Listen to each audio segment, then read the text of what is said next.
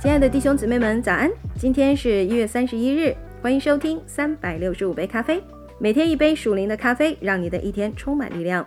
今天让我们来阅读哥林多前书的第3章，你也可以拿出圣经跟我一起朗读哟。弟兄们，我从前对你们说话，不能把你们当作属灵的，只得把你们当作属肉体的，在基督里为婴孩的。我是用奶喂你们，没有用饭喂你们。那时你们不能吃，就是如今还是不能。你们仍是属肉体的，因为在你们中间有嫉妒、纷争，这岂不是属乎肉体，照着世人的样子行吗？有说我是属保罗的，有说我是属亚波罗的，这岂不是你们和世人一样吗？亚波罗算什么？保罗算什么？无非是执事，照主所赐给他们个人的，引导你们相信。我栽种了，亚波罗浇灌了，唯有神叫他生长。可见栽种算不得什么，浇灌也算不得什么，只在那叫他生长的神。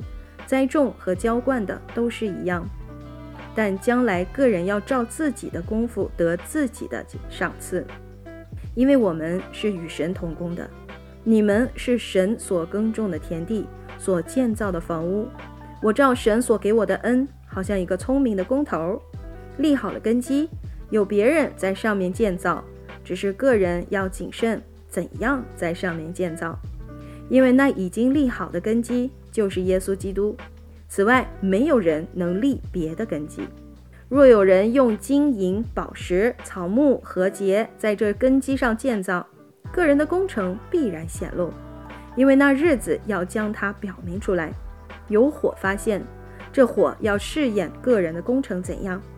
人在那根基上所建造的工程若存得住，他就要得赏赐；人的工程若被烧了，他就要亏损，自己却要得救。